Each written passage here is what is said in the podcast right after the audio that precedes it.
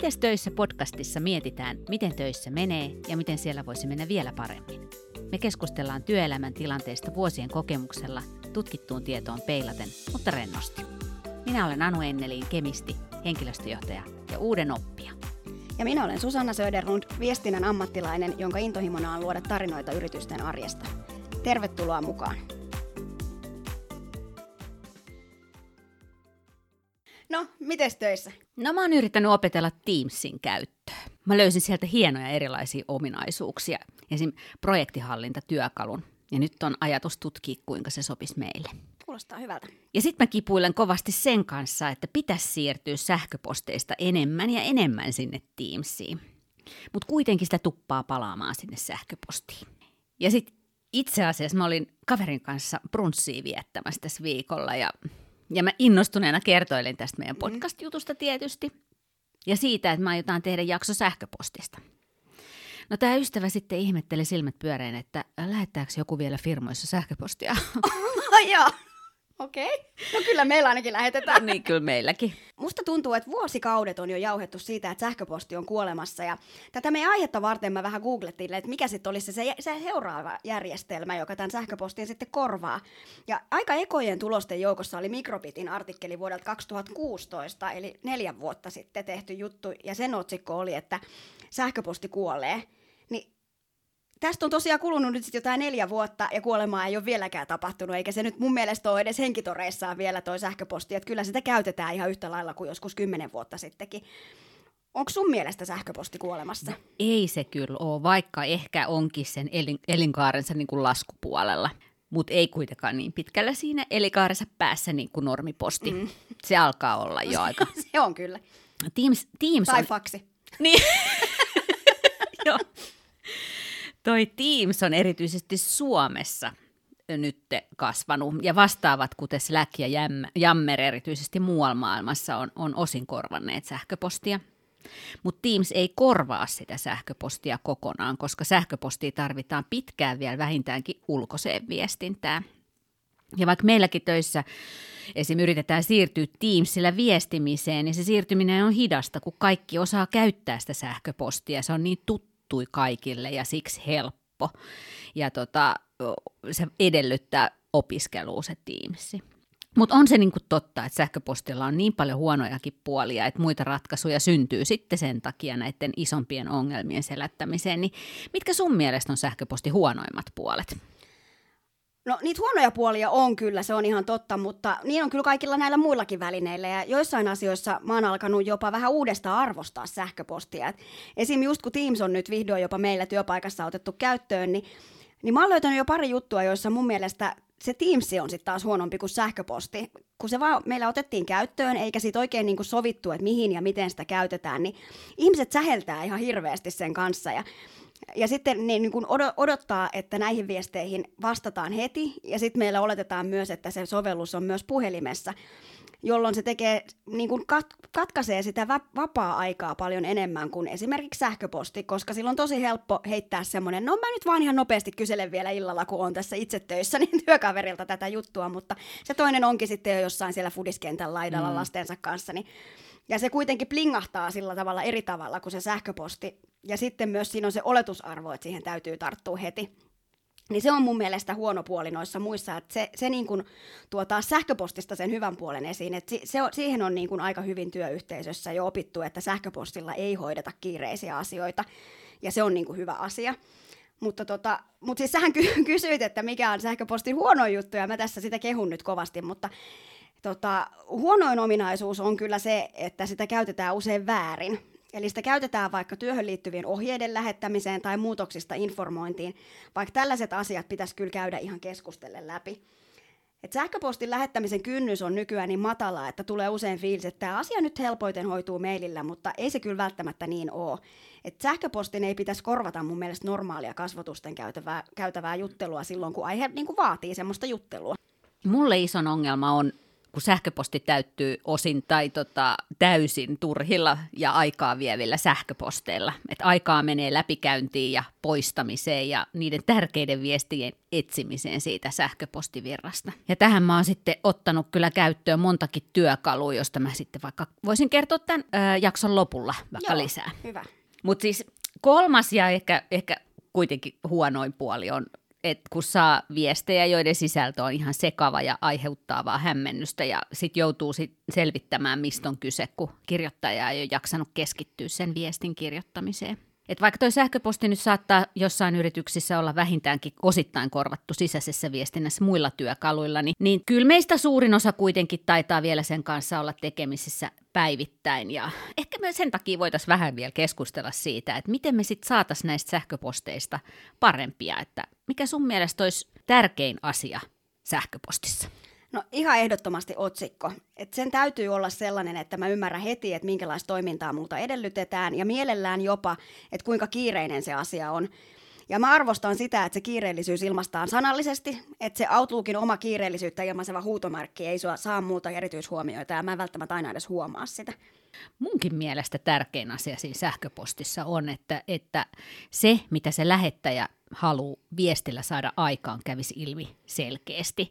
Eli onko se viesti vain tiedoksi vai odotetaanko multa esimerkiksi, että mä teen jotain ja mihin mennessä.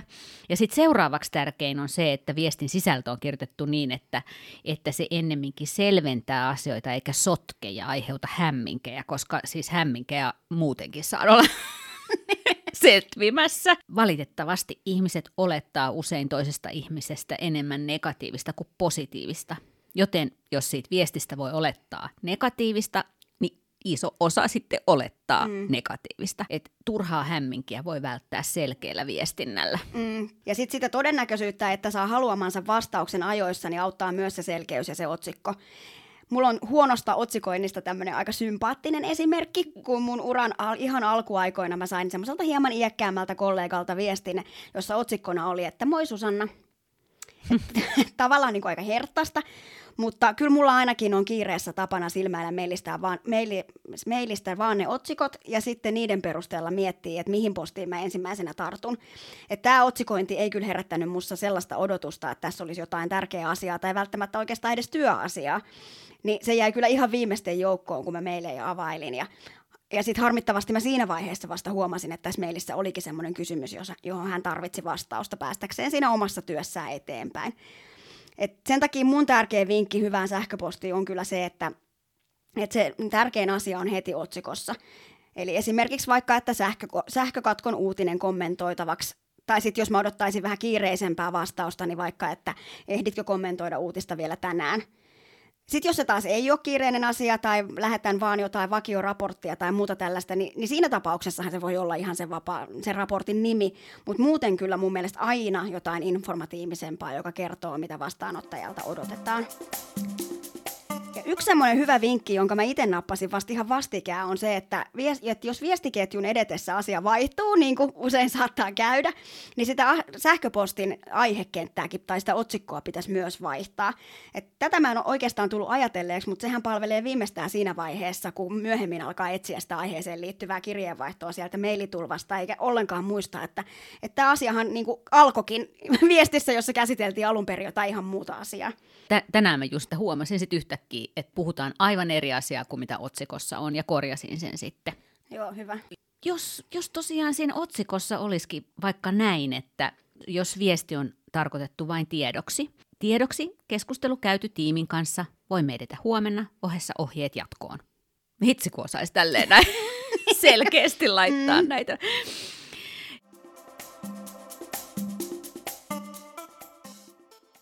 No, hyvään sähköpostiin pätee niin kuin ihan samat asiat kuin mihin tahansa hyvään asiatekstiin. Eli kerro asiasi jo otsikossa. Kirjoita tärkein asia ihan heti alkuun, eli mitä odotat vastaanottajalta tai mikä on tärkein informaatiota, informaatio, jonka haluat hänelle jakaa. Tiivistä, älä pakota sitä vastaanottajaa scrollaamaan pitkää viestiä, koska jokainen turha rivi vaikeuttaa sen asian ymmärtämistä. Ja käsittele mielellään vain yhtä asiaa yhdessä viestissä. Mm, ihan hyvät. Mm, hyvät jos, neljä. Jo, jos on pakko kirjoittaa pidempi viesti, niin se on hyvä jäsennellä kappaleisiin. Ja on tärkeää, että se vastaanottaja voi helposti silmäillä sen viestin läpi, ja se silmäily helpottuu, jos jokaisen kappaleen alussa on sen kappaleen tärkein asia. Viestinnän koulutuksessa opetetaan ihan semmoista kikkaa, että viestit tai nämä tekstit pitäisi kirjoittaa niin, että se asia tulisi selväksi lukemalla jokaisesta kappaleesta vain ensimmäisen rivin. Ja se ei kyllä ole kauhean helppoa, ja mä tunnustan, että en mä kyllä sitä itsekään koskaan ajattele tämmöisissä sähköposteissa, mutta kyllä ne sähköpostit siitä varmaan paranisi, jos tällä tavalla tekisi, että ainakin se sitä silmäiltävyyttä helpottaa. Ton otan heti kokeiluun nyt. Joo. Ja kun mä mietin tuota mun omasta mielestä tärkeintä asiaa sähköpostissa, niin mä pohdin tosi pitkään ton otsikon ja sitten ton kohteliaan tilanteeseen sopivan sävyn välillä. Et mä en ainakaan itse ole vielä koskaan tavannut semmoista ihmistä, jonka mielestä se caps huutaminen on jotenkin miellyttävää. Ja sama vihainen ja huutava vaikutelma tulee myös, jos lauseen perässä on vaikka neljä kysymysmerkkiä. Et ihan turhaa ärsyttää vastaanottajaa, ja sä saat todennäköisesti pyyntöös nopeamman, paremman ja miellyttävämmän vastauksen, jos näitä, jätät nämä tämmöiset tyylittelykeinot väliin. Joo, toivottavasti ei ole enää hirveästi sellaisia, jotka kirjoittaa isoilla kirjaimilla. Jos tarvii korostaa jotain, esim. pidemmän viestin tärkeintä pointtia, niin voisi sitten kokeilla lihavointia tai kursivointia. Mm.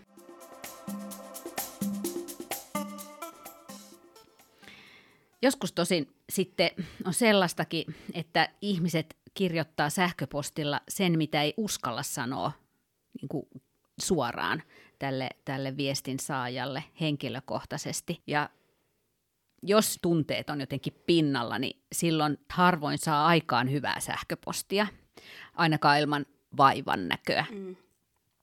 Paha mieli välittyy viesteistä tosi helposti voimakkaana, ihan ilman niitä isoja kirjaimiakin. Jos joskus asia on niin sanotusti mennyt tunteisiin, niin silloin paras keino on yön yli nukkuminen. Suosittelen tätä kaikella rakkaudella ja lämpimästi silloin, jos on hermostunut tai kiukkunen ja ehdottomasti silloin, jos on vihanen. Ja sitten teille kaikille nopeille ja tehokkaille sanon teille kokemuksen syvällä rinta-äänellä, että jos aikaa säästääkseen haluaa vastata nopeasti, niin se voitettu aika meneekin sitten siihen seuraavaan sähköpostirumpaan ja saat setviä mielipahan aiheuttamaa konfliktisotkuu mm. pahimmillaan. Ja sit mulla on sellainen juttu, että, että kun mä pyrin siihen, että asia tulisi vastaanottajalle selväksi nopeasti, eikä viesti aiheuttaisi mitään kysymyksiä tai ei aiheuttaisi enemmän kysymyksiä kuin vastauksia, niin mun viestit saattaa vaikuttaa töksähteleviltä ja käskyttäviltä – vaikka siis olisin ihan hyvällä tuulella ja haluan olla ystävällinen. Mutta kun se sähköpostin vastaanottaja ei ole ajatuksen lukija, siksi sen sähköpostin sävyyn on tosiaan kiinnitettävä erityistä huomiota ja ja tähän tunteiden välitystarpeeseen on syntynyt ne hymiötkin. Meillä ainakaan töissä ei ole sellaista kulttuuria, että me, me siellä käytettäisiin paljon hymiöitä. Usein onkin niin, että sähköposteissa pyritään kirjoittamaan asiallisesti ja oikean sävyyn ihan ilman hymiöitä, mutta itse mä kyllä käytän niitä silloin tällä apuna esimerkiksi just semmoisen käskyttämisväärin ymmärryksen välttämiseksi. Mm. Mulle tuli mieleen esimerkki, joka liittyy sekä viestin selkeyteen että myös siihen sävyyn. Mä kuulin yhdeltä kaverilta tämmöisestä tilanteesta, jossa hän oli joutunut kummalliseen sähköpostien pompotteluun. Et hän lähetti ensin kollegalle raportin, jota tämä oli itse pyytänyt, ja sai vastaukseksi, että kiitos, tässä oli nyt vain tuon yhden myyntilinjan raportti, entä ne muut suunnitelmat? Ja hän sitten vastasi siihen, että mitkä muut suunnitelmat. Niin. Johon sai vastauksen, että no ne, mistä viime palaverissa puhuttiin. Et mä en niin tiedä, että mihin tämä tilanne päättyi, koska mä kuulin tästä tässä vaiheessa, mutta voin vaan kuvitella, että tämmöisellä tyylillä menee ehkä viikko, että ne kaikki oikeat raportit on sillä vastaanottajalla. Että Mä en tiedä, mihin, miksi, mink, minkälaiseksi tätä pitäisi kutsua tätä toimintaa, mutta tämä on mun mielestä sekä epäkohteliasta että toisen ajan tuhlausta. Et kyllä tämän kollegan on täytynyt jo siitä ensimmäisestä viestistä ymmärtää, että tämä toinen kollega sitten taas ei muista, että mitä siellä palaverissa sovittiin, jolloin olisi mun mielestä ihan kohteliasta muistuttaa, että mitkä ne mainitut asiat on. Olisiko sulla niin mietit, miten se olisi voitu hoitaa paremmin? No mä ehkä itse korjaisin sen silleen, että, että tota, mä vastaisin näin, että kiitos tästä yhden myyntilinjan raportista. Saisinko vielä linjojen kolme ja neljä raportit, joista oli myös puhetta viime palaverissa? Kiitos. Hmm. Että asia olisi hoidettu pompottelun sijaan nopeasti. Et selkeät tehtävänannot ja pyynnöt nopeuttaa kaikkien työtä ja saat myös itse odottamasi vastauksen nopeammin, kun näet vaivaa sähköpostin selkeyteen. että jos et ole selkeä, niin et kyllä välttämättä saa vastausta ollenkaan. Mm. Et mulla on ainakin itsellä käynyt kerran silleen, että mä vastaanotin sähköpostin, jolle mä en tehnyt mitään, kun mä en ymmärtänyt, että se oli kysymys ja että niin. multa odotettiin jotain. Sitten mulla olisi tämmöinen mikä on mua jotenkin ärsyttänyt. Aina voi johtua kyllä myös musta omasta tyylistäni toimia, mutta tiedätkö tämmöiset työkaverit, jotka ensin niin kuin lähettää sähköpostilla asiansa ja sitten ei mene kuin vartti, niin ne kipsuttelee siihen huoneen ovelle kysymään, että saitko sä sen mun mailin. Et mä en vaan ole koskaan ymmärtänyt tätä tapaa toimia. Et mun mielestä siinä haaskataan sen toisen ihmisen aikaa kaksi kertaa. Et ensin kun hän lukee sen viestin, minkä se on se henkilö just lähettänyt, ja sitten uudestaan, kun hän joutuu taas keskeyttämään työnsä toisen kerran, kun tämä kollega, kollega tulee siihen kyselemään. Niin joo.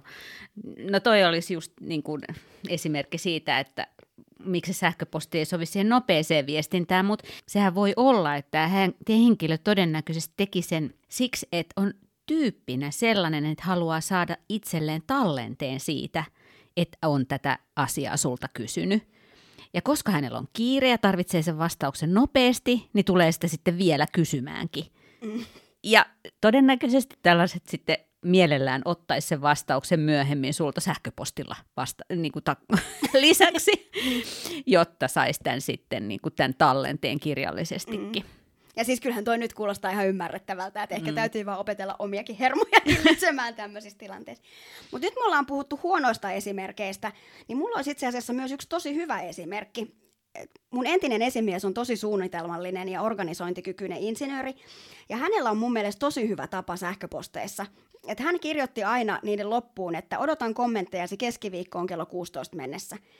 Et mä tykkään itse tällaisesta selkeydestä, koska mun mielestä vastaanottaja siinä arvostaa sitä mua ja mun työaikaa, koska mä pystyn heti niin itse näkemään, että onko sillä asialla kiire ja pystyn priorisoimaan sitä omaa työtä. Et Mä oon esimerkiksi kuullut tämmöisenkin esimerkin, että kaveri on saanut viestiä toimitusjohtajalta ja olettanut, että koska nyt on ihan toimari, joka lähettää ja pyytää multa tätä raporttia, niin täällä täytyy olla kiire. Ja siinä hän on sitten unohtanut omat jumppansa ja pyytänyt miestään hakemaan lapset päiväkodista ja nähnyt niin kuin aivan kauhean vaivan, että hän saa vääntää niin kuin siinä samana iltana vielä sen Excelin ja lähettänyt sen. Ja sitten tämä toimari on, onkin sitten vastannut, että et kiitos, että olipa nopea toimitus, mm. että olisin tarvinnut tämän vasta ensi viikon johtoryhmään. Niin.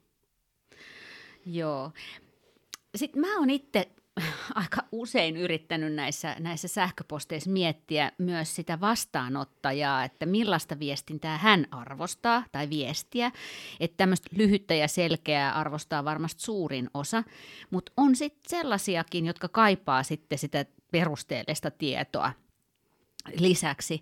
Ja sitten osa sit myös tunteidenkin välittämistä, kuten esimerkiksi, että olen niin iloinen tai mm. muuta tämmöistä. Mutta sitten se on tosi taiteenlaji ja hirveän hankalaa, varsinkin silloin, kun sit niitä vastaanottajia sille yhdelle viestille on useita. Mutta tähän mä uskon, että me, me voitaisiin perehtyä omassa jaksossaan vielä erikseen Joo. jossain vaiheessa. Kuulostaa hyvältä. Me aletaan varmaan olemaan tässä meidän jakson puolivälissä suurin piirtein ja vähän pikkusen vaihdetaan teemaakin tuohon loppupuolelle, niin jos tätä alkupuolen keskustelua vielä kiteyttäisiin vähän ja ja, niin hyvän per, sähköpostin perusajatus on mun mielestä palvele kiireistä lukijaa ja ole huomaavainen. Toi on hyvä. Se on sellainen ajattelutapa, että sillä pääsee jo aika pitkälle, että otsikoi hyvin, mene heti asiaan, esitä pyynnöt selkeästi, kiitä ja kerro, mihin mennessä odotat vastausta. Joo, mä otan ton heti käyttöön. Kyllä. tai yritän. Joo. Joo. Mulla tuli semmoinen ajatus mieleen, että kun ton sähköposti niin sanotusti aikanaan on, on keksitty, niin senhän oletettiin säästävän aikaa. Ja siis se oli paras asia koskaan, mutta, mutta nyt sähköposti on aikasyöppö. Tarvitaan roskapostifilterit ja sir- silti turhaa sähköpostia tulee paljon. Ja mä voisin kuvitella, että monen sähköposti, niin kuin kotisähköpostikin on täynnä yhtä sun toista ihan turhaa mainospostia ja uutiskirjettä. Kun mä olin menossa usean viikon lomalle vaeltaa, jossa ei ollut mahdollisuutta lukea posteja päivittäin, niin mua hirvitti se ajatus, että kun mä palaan sieltä kuukauden lomalta, niin mulla on satoja viestejä sähköpostissa ja oletettavasti muutenkin paljon töitä rästissä, niin silloin mä päätin ottaa nämä Outlookin aputyökalut käyttöön, koska sähköpostipalvelun tuottaja oli meillä Outlook. Ja siis se oli niin helpottavaa, kun iso osa sit näistä sähköposteista oli jo automaattisesti lajiteltu omiin kansioihin. Ja nykyäänkin, kun minulla on nämä käytössä, niin mä voin keskittyä heti tärkeimpiin sähköposteihin ja näin helpoimmin heti ne viestit, jo, jotka haluan nähdä jostain tietystä lähteestä. Et voi uskoa, kuin ihana se tunne oli silloin, kun sitä kamalaa saapuneet kansion sumaa ei sitten ollutkaan. Mm. Oli, on kyllä, ja itse asiassa mehän tehtiin silloin töitä, taidettiin tehdä silloin Joo. yhdessä, niin se oli kyllä itsellekin tosi kiva, koska sitten, sitten sait tosi nopeasti vastauksen niihin omiin viesteihin sitten, kun palasit, kun ne oli mennyt varmaan ne kaikki meidän oman tiimin viestit sulla johonkin kansioon. Joo, niin mä ajattelin, että jos mä jakaisin nyt mun omat vinkit tämän sähköpostin inboxi, eli saapuneet kansion hallintaa ja samalla oman ajankäytönkin hallintaa, Eli nämä on nyt sitten vinkkejä Outlookin käyttäjille ja ehkä näitä samoja sitten työkaluja on muillakin palveluntarjoajilla. Eli tämä, mistä nyt äsken puhuin, niin se onnistuu sillä tavalla, kun luo omat kansiot eri aiheille, tiimeille ja henkilöille. Eli oma kansio kaikille yritysten ulkopuolella säännöllisesti tuleville viesteille, jotka haluat säilyttää. Et kansioita voi olla hyvinkin monta, esimerkiksi vaikka tilaamasi uutiskirjeet, ehkä tekniikka-aiheiset, sä oot sellaisia tilannut tai koulutusaiheista. Ja, ja sitten oma kansio säännöllisille tärkeille viesteille aiheen mukaan, esimerkiksi just ne kuukausiraportit, joita mainitsit. Ja tai sitten lähettäjän mukaan vaikka sitten oma pomo tai tiimiläiset ryhmänä tai joku asiakas tai joku firma – ja sitten voi olla oma kansio keskeneräisille töille, joku projekti tai aihe, ja kuten esimerkiksi joku ta- tarjouspyyntö avainasiakkaalle tai marraskuun tapahtuma, mitä olet järjestämässä. Ja sitten voi olla tietysti vielä tämmöinen kansio jatkuvasti tai toistuvasti työstön alle tuleville aiheille. Esimerkiksi itselläni mulla on budjetointi, se tulee vuosittain. Sitten kun on nämä kansiot luotu, niin sitten teet sellaisen säännön, jolla Outlook tekee näille saapuville viesteille sen, minkä sä haluat. Eli siirtää esimerkiksi kaikki pomoltasi saapuvat viestit tai jo saapuneetkin viestit pomokansioon. Tai siirtyy, siirtää tietystä asiakasta firmasta saapuvat viestit asiakaskansioon. Eli hyödyntämällä tätä Outlook-robottia, niin saat oman sähköpostiassistentin järjestelemään sun sähköpostit. Ihanaa. Ja sä siis kerrot sille robotille säännöt, jonka perusteella se siirtää postit sinne, minne haluat. Aiheen mukaan tai lähettäjän mukaan esimerkiksi. Ja se tapahtuisi nyt näin. Eli valitsen pomoltan esimerkiksi pomoltani saamani sähköpostin, ja sitten työkaluriviltä valitsen säännöt ja luo sääntö, ja klikkaan sitten vaihtoehtoa, että – kun saan sähköpostiviestin tältä lähettäjältä eli pomoltani, klikkaan vaihtoehtoa toimi seuraavasti, siirrä kohde kansioon ja pomo. Lopuksi Outlook kysyy sitten, että siirretäänkö myös pomoltani aiemmin tulleet viestit pomokansioon, ja näin mä saan siirtymään ne vanhat, ja sitten tulevatkin. Ja tällaisia ehtoja siis on paljon muitakin, ja, ja ne on paljon paremmin ja selkeämmin kerrottuna vinkkeillä esimerkiksi googlettamalla sen oman sähköpostipalvelutuottajan tota, vinkkejä, mutta, mutta siis tästä saat idean. Joo, saa kyllä. Joo. Ja sitten jotta se saapuneet kansio pysyisi mahdollisimman tyhjänä ja stressivapaana, niin, niin tota, mä käytän sitä kansiota myös niin, että mä siirrän sitten ne käsin ne loput käsittelyä vaativat viestit omiin kansioihin. Esimerkiksi seuraavat voisi sopia monelle, että vastausta odottavat viestit – tällä viikolla tehtävät asiat, ensi viikolla tehtävät asiat tai arkistoitavaksi aiheittain yli viisi vuotta vaikka tai deletoi vuoden päästä tai kahden vuoden päästä, mm. jos sitten käyttää tätä sähköpostia arkistona, jota se ei kyllä kuuluisi käyttää. Mutta moni käyttää. Ja sitten mä käytän vies, myös tätä viestien ajastamistyökalua, joka on mun mielestä huippu kans vielä näissä sähköposteissa. Että, eli mä kirjoitan viestejä silloin, kun mua, mulle tulee asiat mieleen ja mä jaksan, ja sitten mä ajastan ne lähtemään myöhemmin. Esimerkiksi tilanteissa, että jos mä halu, ajattelen, että mä haluan vielä vähän työstää sitä, jos mulla on aikaa. Mutta jos sitä aikaa ei tulekaan, niin se ei sitten haittaa, että se viesti lähtee kuitenkin ajallaan. Että se on sitten varmasti lähtenyt, mm. mutta mulla on se mahdollisuus työstää siitä vielä täydellisempi niin. ja selkeämpi viesti, jos mä niin haluan. Kuinka usein sä työstät niitä uudestaan? en tiedä, mutta aika usein mä työstän viestejä sellaiseen aikaan, että mun Aa. ei olisi syytä lähettää niitä, että mä lähetän ne sitten ajastetusti vaikka sitten Joo. seuraavana aamuna. Joo. Mutta tosiaan sähköpostissa olisi vaikka millä mitalla erilaisia hallintatyökaluja, joiden käsittely sitten taas tarvitsee ihan oman jaksonsa. nyt monet kuulijat, jotka on jo siirtynyt seuraavan sukupolven työkaluihin, pohtii, että miksei me nyt kaikki vaan siirrytä Slackiin tai Teamsiin, eikä aleta opettelemaan mitään sähköpostirobottijuttuja. Että Miksi sähköpostista ollaan siirtymästä niin innokkaasti pois ja just esim. Suomessa Teamsiin? No Skypestä siirrytään työyhteisössä pois, koska sen tuki loppuu ja tilalle Microsoft tarjoaa Teamsin. Mutta Erityisesti globaaleille ja etätyötä tekiville tai muuten hajallaan eri paikoissa oleville työryhmille se sopii hirveän paljon paremmin kuin sähköposti, puhelin ja verkkolevyt. Teams ja muut vastaavat on tehty nimenomaan yhteistyötä varten ja tämmöisiin reaaliaikaisiin keskusteluihin, kun sähköposti ei ole sillä tavalla vuorovaikutteinen eikä mahdollista yhteistyötä. Et nämä palvelut on semmoisia digiversioita fyysisestä toimistosta.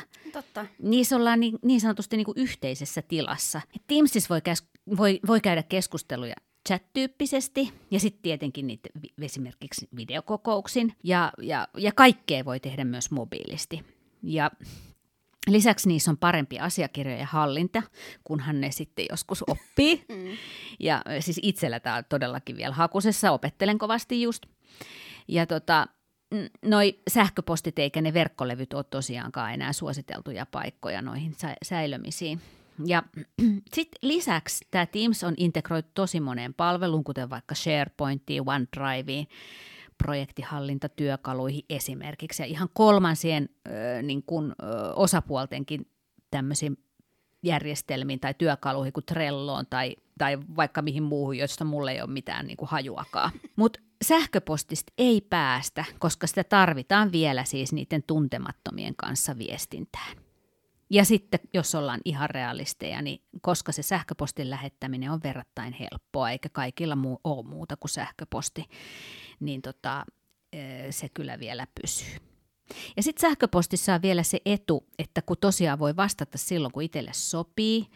Teamsissa ja chateissa odotetaan sitä vastausta heti. Ja sähköpostit voidaan salata, mikä mahdollistaa luottamuksellisten tietojen lähettämisen. Ja tämä ei vissiin liene mahdollista vielä muissa työkaluissa. Toki voin siinä olla väärässä. Mutta katsotaan, mihin tämä kehittyy. Joo.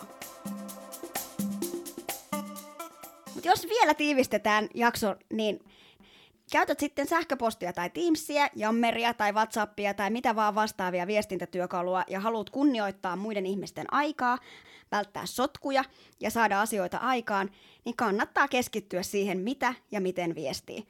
Et alun tiivistys pätee edelleen, palvele kiireistä lukijaa ja ole huomaavainen. Otsikoi hyvin, mene heti asiaan, esitä pyynnöt selkeästi, kiitä ja kerro mihin mennessä odotat vastausta.